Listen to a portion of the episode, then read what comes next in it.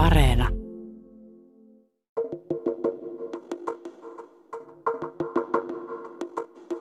Aina on toivoa.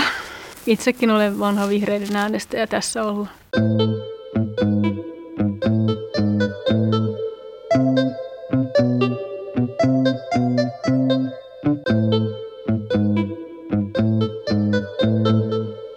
Dokumenttisarja Politiikka Suomi sukeltaa Suomen lähihistorian keskeisimpiin käänteisiin. Pääroolissa ovat poliitikot. Kymmenosainen dokumenttisarja on nähtävissä Yle Areenassa. Nämä audiohenkilökuvat on koostettu Politiikka Suomen haastatteluista. Tässä jaksossa on pääosassa perussuomalaisten puheenjohtaja Riikka Purra. 2016 puolueen jäseneksi, 2019 eduskuntaan ja samana vuonna puolueen varapuheenjohtajaksi ja perussuomalaisten johtoon elokuussa 2021. Purran nousu politiikan huipulle on tapahtunut nopeasti. Pohjalla on kuitenkin pidempi kaari, johon mahtuu myös poliittisen suunnan etsintää. Lapsuuden kodin vasemmistolainen ilmapiiri ja nuoruuden viherherätys on saanut väistyä maahanmuuttokriittisen politiikan tieltä. Politiikka Suomea varten Riikka Purraa haastatteli Pekka Laine.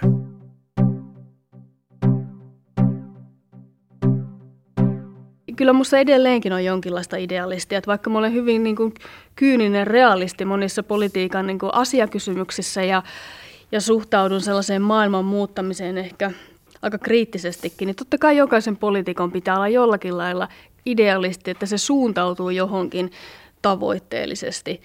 Mielestäni politiikan metodit tai se, miten täällä toimitaan tai millaista vapaata riistaa tässä ollaan, niin ei, sen, ei se ole niin kuin kivaa. Se on sellainen sivu, äh, semmoinen välttämätön paha yleensä, mutta, mutta kyllä mä ihan aidosti, vaikka se voisi kuulostaa ammattipolitiikon sanomana epäuskottavalta, mutta kyllä mä ihan aidosti haluaisin muuttaa asioita. Olen huolestunut siitä tiestä, millä Suomi tällä hetkellä sijaitsee ja haluan muuttaa asioita. Kyllä minä sen takia politiikassa olen.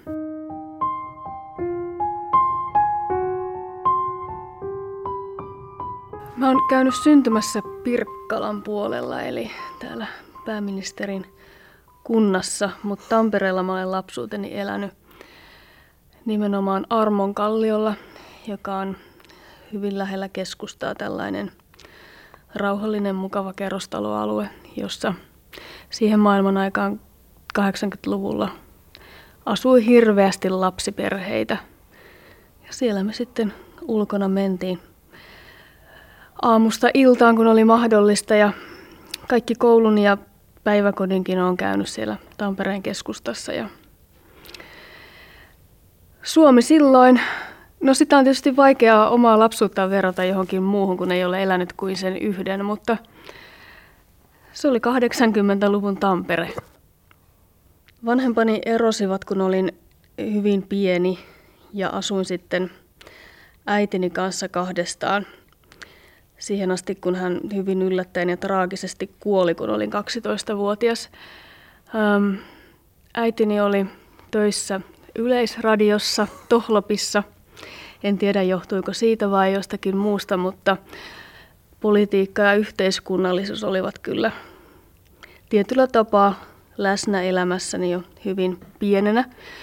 Vietin aika paljon aikaa erilaisissa kuppiloiden pöydissä kuunnellen yleläisten ja muiden mediaihmisten juttelua politiikasta ja kulttuurista ja kansainvälisestä järjestelmästä. Ja jos nyt tällä tavalla jälkeenpäin ulkoapäin katsoen jotenkin määrittelen äitini arvomaailmaa, niin hän oli ehkä kulttuurimarksisti, mikä siihen maailman aikaan oli aika tyypillistä siellä Tohlopissa. Politiikasta puhuttiin minunkin kanssani. En osaa sitä edes eritellä, milloin se varsinaisesti alkoi, koska se oli aina mukana. Ja sitten siitä vähitellen kehittynyt oma ajattelu, mutta totta kai lapsuuden koti ja sen antama, antama arvomaailma ja tietyssä mielessä omalla kohdallani jopa indoktrinaatio, niin totta kai se on vaikuttanut.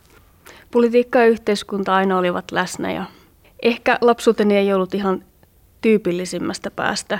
Ja toisaalta Armonkalliollakaan ja muualla niin ähm, kaveriperheeni olivat vähän tavallisempia.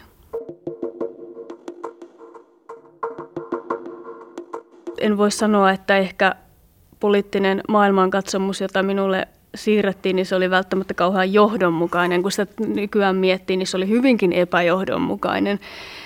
Ää, en tiedä kuinka yleistä se siihen aikaan oli, mutta no pahimmillaan se oli sitä, että minusta otettiin valokuvia Leninin julisteen edessä, mitä pidän nykypäivänä ajatellen karmeana, mutta tuota, kaikki on anteeksi annettu.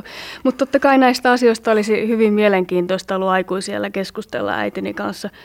Um, uskon, että hänkin oli vähän harhaan johdettu, ei ehkä välttämättä ajatellut kaikista asioista oikeasti ihan siihen tapaan. Ja vaikea tietysti sanoa, mikä osuus oli esimerkiksi työpaikalla ja ö, sen ajan yleisellä ilmapiirillä Tampereella, mikä osuus oli lapsuuden kokemuksilla ja niin edelleen. Mutta itseeni se vaikutti tietysti niin vielä yhdistettynä siihen, että, että äitini kuoli, kun olin hyvin herkässä iässä, niin ähm, se vaikutti niin, että kävin aika paljon henkilökohtaista kamppailua siinä, että, että uskalsin ajatella vähän laajemmin kuin juuri vain sillä tavalla, mitä minulle, miten minulle oli asiat esitetty.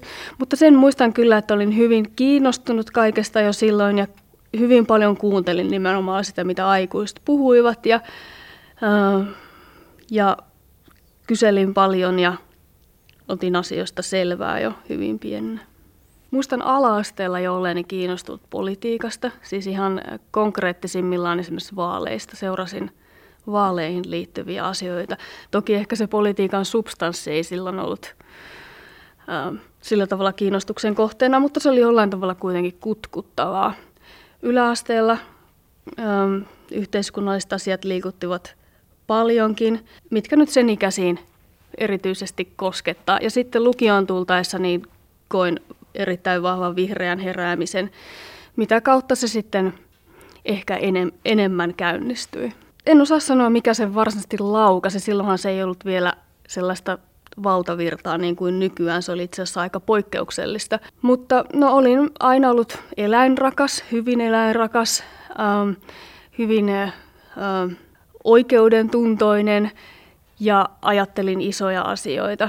Ja sitten siinä yläasteen loppupuolella lukion alussa niin aloin ottaa selvää muun muassa merten tilanteesta ja luon, luonnon monimuotoisuuden heikkenemisestä, sademetsistä, otsonikadosta ja niin edelleen. Ja siitä se varmasti sellainen erityisen niin kuin poliittinen ja ö, yhteiskunnallinen ajattelu sitten käynnistyi.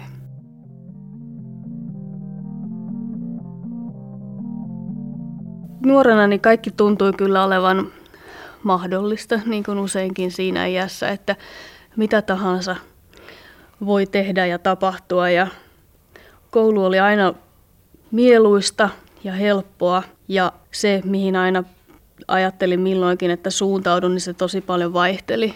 Et tota, Jossain vaiheessa se oli oikeustiede ja jossain vaiheessa sitten vahvasti luonnontieteet. Ja itse asiassa se, että sitten lähdin opiskelemaan valtiotieteitä, niin se oli jonkinlainen yllättäväkin hairahdus, koska ajattelin silloin, että ehdottomasti luonnontieteet, erityisesti ihmisbiologia tai lääketiede on ne, jotka kutsuvat, mutta valtiotieteisiin sitten mentiin.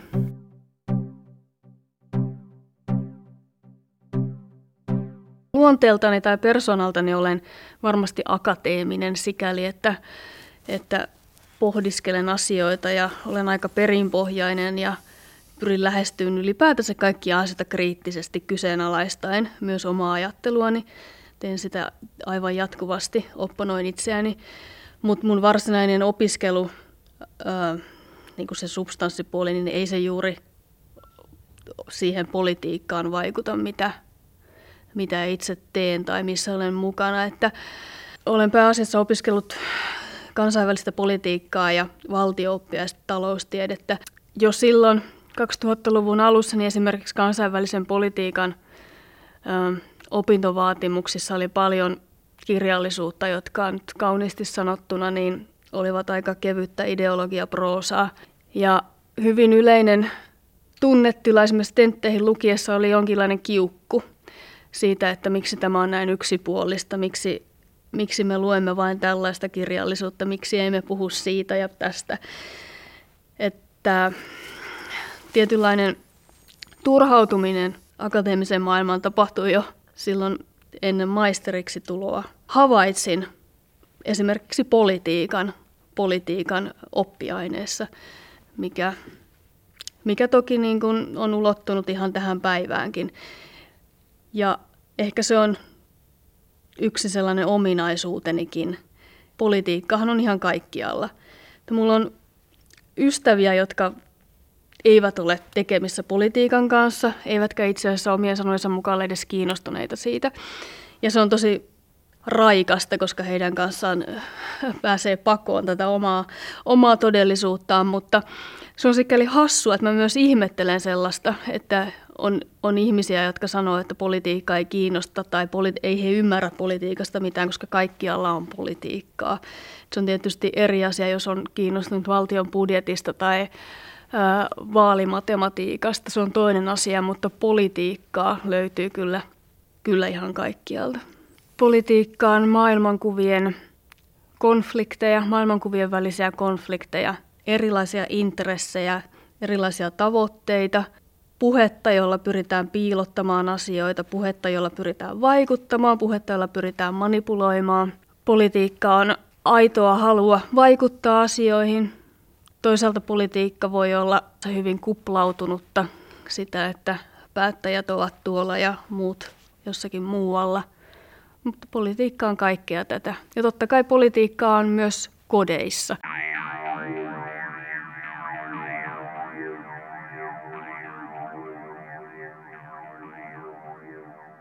Mä oon äänestänyt useimpia suomalaisen kentän puolueita. En, en ihan kaikkia, en keskustaa enkä RKPtä enkä muistaakseni kristillisiäkään, mutta olisinko lähestulkoon muita sitten äänestänyt. Öö, ensimmäisissä vaaleissa niin äänestin vihreitä, kun on aiemminkin tuonut esille. Öö, vihreät oli silloin hyvin erilainen puolue kuin nykyään.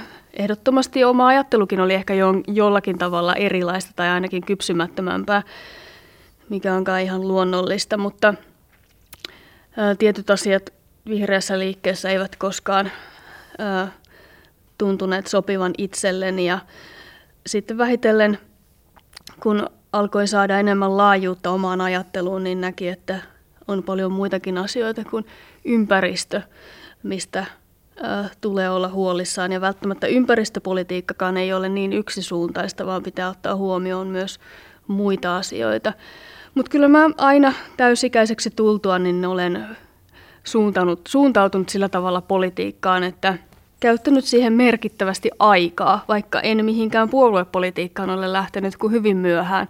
Mutta jo ihan nuorena jotenkin tiesin tai arvelin tai ehkä toivoinkin, että joskus lähden politiikkaan, mutta sitä aina siirsin. Aluksi ajattelin, että no viimeistään 25-vuotiaaksi mennessä, no silloin ei nyt sitten sopinut. Sitten ajattelin, että kolmekymppiseksi mennessä. No ei sekään onnistunut. Kolmekymppisenä elettiin mahdottomia ruuhkavuosia ja ei oikeastaan tullut mieleenikään, että sitten aktiivisesti lähtisin sille tielle. Mutta sitten ajattelin, että no viimeistään nelikymppisenä ja sehän nyt sitten toteutui. Eli ainakin oli pitkään harkittu ennen kuin lopulta siihen lähdin. Minusta tuli maahanmuuttokriitikko ennen kuin perussuomalainen, eli sitä kautta pitää lähestyä tätä asiaa. Maahanmuuttokriittinen ihminen minusta tuli silloin, kun sitten maahanmuutto alkoi sellaisessa muodossa olla, että se ei välttämättä ollut enää tälle maalle hyödyllistä, eikä se ollut ää, normaalia siirtolaisuutta.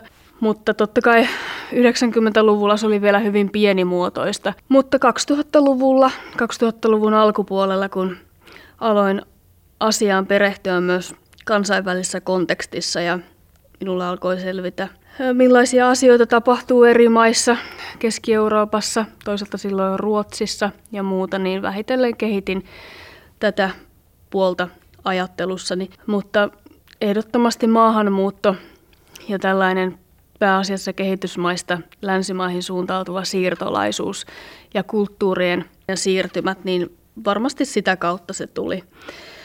Tuota, tuosta lapsuudesta vielä sen verran, että vaikka nyt sanoin, että äitini näin ulkoapäin määrittelisin jonkinlaiseksi marksilaiseksi tai taistolaiseksi, niin hän oli ää, feministi, vanhan liiton feministi. Kaksin elelimme silloin, kun pieni olin ja kyllä minut opetettiin aina siihen, että nainen pärjää ja naisen arvo on sama kuin miehen arvo ja, ja pidä Riikka huoli, että, että muistat nämä asiat. Ja kyllä se varmasti on esimerkiksi siihen semmoiseen kulttuuriseen ajatteluun vaikuttanut. Muistan jo lapsena ää, ihmetelleeni, että minkä takia maailmassa on sellaisia maita, joissa naisen asema ei ole samanlainen, minkä takia on sellaisia maita, joissa miehet saavat käskeä naisia.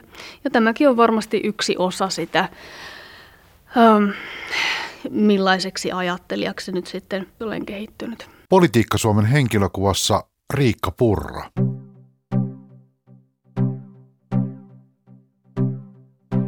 Myöhemmin kyllä perussuomalaisia äänestin, en voinut varsinaisesti kuvitella, että äänestäisin mitään muuta, mutta puolue ei missään nimessä kokonaisuudessa vedonnut minuun.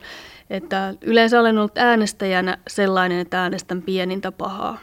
Siis se on tosi vieras ajatus, että edelleen vieras ajatus, että jonkun puolueen pitäisi edustaa ihmistä ja vastata hänen kaikkiin toiveisiinsa ja edustaa juuri sitä, mitä toivoo. Eihän semmoinen ole mahdollista. Nykypäivän perussuomalaiset no, on toivottavasti hyvinkin erilainen kuin 2000-luvun alun. Me olemme johdonmukaisella linjalla, mutta sen lisäksi meillä on hyvin paljon erilaisia ihmisiä ja ähm, ei, ei jokaisen edustajan tarvitse vedota jokaiseen potentiaaliseen äänestäjään. Meillä on kuitenkin hyvin koherentti se peruslinja, jolla me olemme ja tavoitteet ovat selkeitä.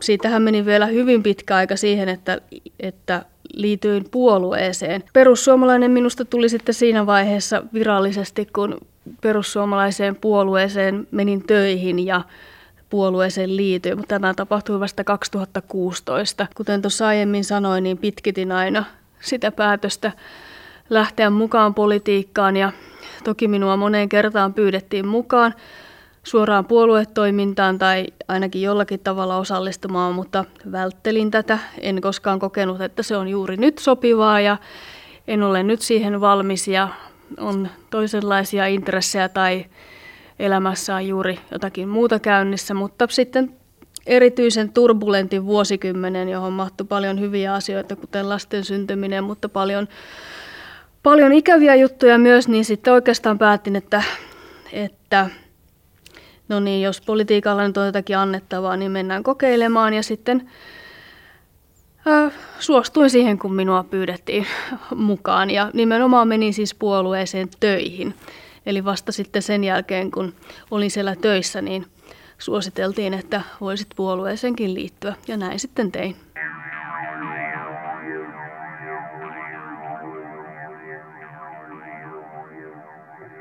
Ensin tuli purra ja sitten tuli tehtävä. Tuota, virallinen tittelini oli poliittinen suunnittelija ja tällaista ei hyvin pienessä organisaatiossa aiemmin ollut, joten se kehittyi siinä matkan varrella. Um, osallistuin ohjelmatyöhön, ohjelmien kirjoittamiseen, uh, mediatyöhön, ihan suoraan viestimiseen. Uh, sitten erityisesti 2017 kesästä alkaen puoluejohdon briefaamiseen ja erilaisiin niin kuin, asiakokonaisuuksien selvittämiseen ja hyvin, hyvin monipuolinen titteli. Samaten jonkin verran tuurasin puoluesihteeriä, aloin hyvin aikaisessa vaiheessa kiertää kenttää. Ensimmäinen käynti, kun kävi jossakin syyskokouksessa, taisi olla Lapin piiri syyskokous, niin olin todella, todella niin kuin hämmentynyt, että miten, miten siis hienoa siellä oli. Eli olin itse asiassa vähän jännittänyt sitä, että, että en ole luonteeltani mikään kauhean sosiaalinen ihminen ja silloin kun politiikassa pitää tietysti olla sosiaalinen ja ihmisten kanssa paljon tekemisissä, niin ehkä vähän jännitinkin sitä alkuun. Mutta kentän aktiivit ja ihmiset siellä, he ovat pääasiassa hyvin sydämellisiä ja, ja ahkeria ja alusta asti on niin kuin hämmästyttänyt sekin, että miten paljon siellä ihmiset ovat valmiita tekemään tämän puolueen ja liikkeen eteen. Millainen mies on Jussi halla poliitikkona? Poliitikkona? No, hän on analyyttinen antipoliitikko. Tarkoitan antipoliitikolla. Ää, jos ajatellaan se näin perinteisessä mielessä poliitikon antityypiksi. No hän on oikeastaan aika paljon Timo Soinin peilikuva. Eli Jussi halla tärkeintä on se substanssi, ää, linja, ää, se mitä tavoitellaan. Hän on jääräpäinen, mutta nöyrä poliitikko.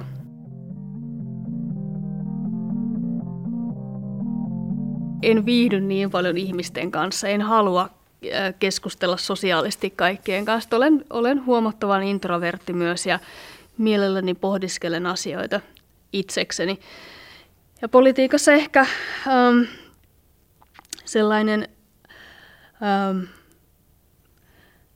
iso sosiaalisuus, mitä se edellyttää, niin se on sitä myös omalta mukavuusalueeltani poistumista. Sitten toinen asia on se, että pitää sietää tyhjänpäiväisyyttä, tyhjää puhetta. Sitä pitää vaan sietää. Se on toinen asia, koska itse olen vähän enemmän sellainen, että nyt sanotaan se asia, mitä halutaan sanoa ja sitten siirrytään eteenpäin. Edelleenkin kiukuttaa kuunnella liian pitkiä puheenvuoroja, joissa ei sanota mitään, joissa pyöritään ylätason käsitteissä ja leikitään, että ollaan juuri jotakin järkevää päästetty suusta. Aika lailla tällainen olen ja kyllä ihan itse omana itsenäni täällä olen mukana. Totta kai on välillä tuo meno niin kovaa ja tosiaan vapaata riistaa poliitikot ovat, että ei sillä tietenkään sie- sielu auki voi olla. Tietysti täytyy olla kuori ja hallittu kokonaisuus, minkä minkä kanssa tuolla pyörii, mutta en hirveästi kyllä ole kokenut tarvetta politikoinnille. Eli yritän esittää asian ja tavoitteeni sellaisena kuin ne ovat. Ja totta kai kulisseissa neuvotellaan paikoista ja sovitaan sitä ja tätä ja kun minä dikkaan sinusta, niin sinä dikkaat minusta tyyliin. Mutta se, on, se nyt on ihan normaalia ja sitä tapahtuu aika monilla muillakin työpaikoilla. Senkin oppii vaan tekemällä ja olemalla siellä mukana. Totta kai pitää olla siis varovainen. Politiikassa ei hirveästi voi luottaa kehenkään. Se on tosiasia. On hyviä puhujia, on nuoleskelijoita, on niitä, jotka lupaavat asioita ja ei yleensä, yleisesti ottaen ei kannata luottaa. Se on niin kuin default, että älä luota kehenkään. No sitten onneksi itselläni on läheisiä kollegoita muutamia, joihin luotan sataprosenttisesti, koska ilman sitä, jos ei ole semmoisen, tämä olisi kyllä hyvin, hyvin vaikeaa.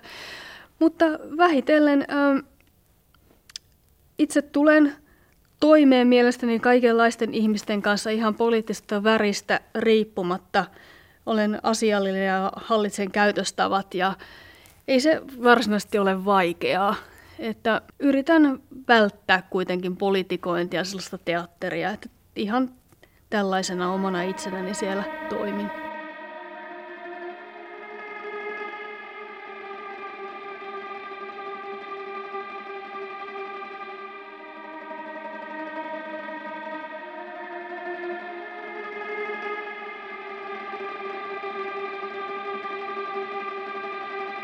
Kuljeta meidät läpi sun oman kokemuksen kautta. 2017, mistä se sun mielestä alkaa se railo oikeasti revetä? Perussuomalaiset epäonnistuivat hallituksessa. Samaan aikaan tehtiin vaikeita ö, taloudellisia ja ihmisten toimeentuloon liittyviä toimenpiteitä, jotka tietysti osa kannattajistamme ärsyttivät jo sellaisenaan, mutta kun ne yhdistää siihen, että samaan aikaan maahan saapui rajojen yli, yli 30 000 ihmistä, niin tämä yhdessä – yhdistettynä siihen, että perussuomalaiset istuivat hallituksessa. Kaikki lisäksi vielä ministerin paikoilla, jotka eivät olleet niin hirvittävän oleellisia tällaisten asioiden suhteen, niin kyllä se semmoinen jäsenistön ja kannattajien epätoivo ja turhautuminen silloin alkoi. Ja totta kai se sitten näkyi myös gallupeissa saman tien. Öm, 2017 puheenjohtaja tämä kampanjakierros itse oli siellä mukana aina silloin tällöin pääsin haastattelemaan näitä ehdokkaita ja kyllä itselleni oli voittaja koko ajan hyvin selvää. Se, että en itsekään arvanut, että eduskuntaryhmä noin radikaalisti hajoaa. Kun sinä päivänä, synttäripäivänä lähdin tuonne eduskuntaryhmän kokoukseen, niin siinä huoneessani puoluetoimistolla niin paperille vähän kirjoittelin nimiä, joiden aavistelin, että he saattavat lähteä, mutta en muista montako nimeä siihen sain, mutta ei niitä niin montaa ollut, kun sitten oli siellä kokouksessa eropaperiaan tuomassa. Olin järjettömän pettynyt. Siis niin, niin sanoin kuvaamattoman pettynyt siihen, että miten ihmiset voivat tehdä näin. Kyllä se antoi semmoisen oppitunnin hyvin nopealla sykkeellä siihen, että politiikassa voi tapahtua mitä tahansa. Ihmiset, jotka ovat tarrautuneet valtaan, he ovat tarrautuneet omiin asemiinsa, he ovat valmiita tekemään mitä vaan pysyäkseen niissä, niin siitähän tämä, tämä hyvin pitkälle kertoi. Ja sen jälkeen tehtiin erilaisia päätöksiä, jotka nyt voi sanoa, että olivat onnistuneita. Puheenjohtaja lähti hyvin pian kiertämään kenttää ja rauhoittelemaan ihmisiä. Sitten tulikin jo presidentinvaalit, jotka yhdisti myös kenttää paljon. Vähitellen sellainen jonkinlainen toipuminen lähti käyntiin ja silloinkin vielä, kun kannatusprosentti oli hyvin alhainen, niin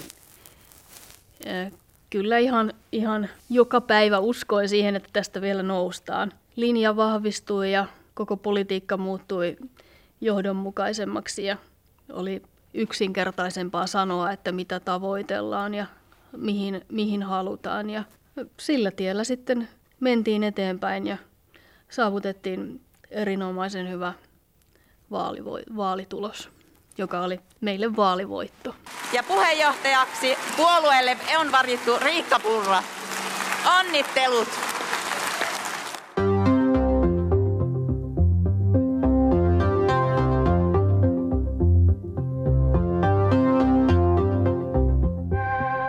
Itse en pidä tästä termistä salonkikelpoinen, koska sillä on vähän sellainen klangi, että kyse, kyse on ikään kuin linjan tai tavoitteiden maltillistamisesta, jotta ne kelpaisivat paremmin. Kyllä PS on nyt Purran johdossa, mutta totta kai Jussi halla vaikutus moniin asioihin ja erityisesti siihen, että me vuonna 2017 pääsimme takaisin jaloillemme ja saimme kansalaisten luottamuksen vaaleissa ja niin edelleen, onhan se aivan kiistaton. Ei meillä ole mitään tarvetta karistella halla ajatuksia ää, harteiltamme, mutta puolue ei ole enää halla johdossa. Meillä ei ole tarvetta maltillistaa meidän tavoitteitamme eikä poliittista linjaa, mutta totta kai kannattaa puhua niin, että ei joudu kenenkään hampaisiin. Minua ei ole koulittu tähän tehtävään ja opin lähinnä kantapään kautta ja tekemällä, mutta totta kai äm, se, miten poliitikkona olen, niin vaikka sinä sen suurempaa suunnitelmaa ole, niin tietynlaiset perusperiaatteet pitää olla voimassa. Esimerkiksi se, että e, en tuo läheisiäni siihen mukaan, on hyvin selvää, mikä on se minun politi- politiikkani. En anna perhehaastatteluja, Yritän olla asiallinen, yritän pitää tunteet sillä lailla kurissa, että vaikka tietysti tunteet vaikuttavat kaikkeen, myös politiikan rakentumiseen, mutta en yritän olla sortumatta minkäänlaiseen emotionalismiin, vaan yritän pysyä rationaalisella linjalla enimmäkseen ja No sitten se esimerkiksi, mitä oppii tietysti tekemällä, että ei kannata hermostua, pitää yrittää olla mahdollisimman tyyni silloinkin, kun sisällä ehkä kiehuu. Jos haluaisi suuttua tai loukkaantua tai äh, olla raivostunut, niin sitä saisi tehdä ihan jatkuvasti niin valiokunnassa kuin suuressa salissa ja A-studiossa ja muualla, mutta se ei yleensä kannata. Äh, kannattaa hengitellä hetken. Samoin se, että tämä on niin kokonaisvaltainen homma, että ei sitä jaksaisi, ei fyysisesti eikä henkisesti, jos ei pitäisi tietynlaista, että se, se ei saa ihan ydintä koskettaa.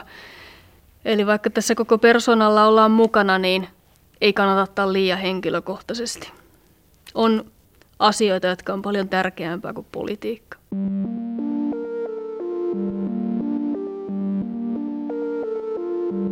Minkälaisia unelmia sulla on politiikkona tai teillä on puolueena? Kaikki tietää, mitä te vastustatte, mutta mm. mikä se on se oikeasti se tavoitetila? Totta kai Suomen turvallisuus, suomalaisten turvallisuus ja hyvinvointi on ne ehdottomasti tärkeimmät tavoitteet. Tässä aina kun aletaan puhua siitä unelma Suomesta tai muusta, niin totta kai siinä on välttämättä turvauduttava myös idealismiin ja ehkä utopioihinkin, koska kyllähän me tietysti ymmärrämme, että, että täydellisyyksiä ei voi saavuttaa, ehkä siitäkään huolimatta, että niitä osin pitää tavoitella.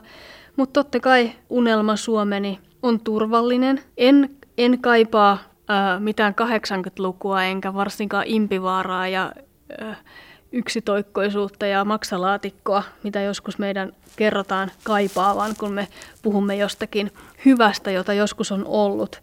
Kaipaan järjestelmää, joka on turvallinen, jossa esimerkiksi meidän hyvin paljon arvostamani hyvinvointijärjestelmä toimii niin, että kun ihminen on sairas, niin hän saa hoitoa, hän saa apua. Maa, jossa vanhukset hoidetaan hyvin, perheillä ja lapsilla ei ole sellaisia ongelmia kuin nykypäivänä. Kouluissa voidaan hyvin, ei ole valtavia eroja koulujen välillä, ei ole ehkä eroja asuinalueiden välillä.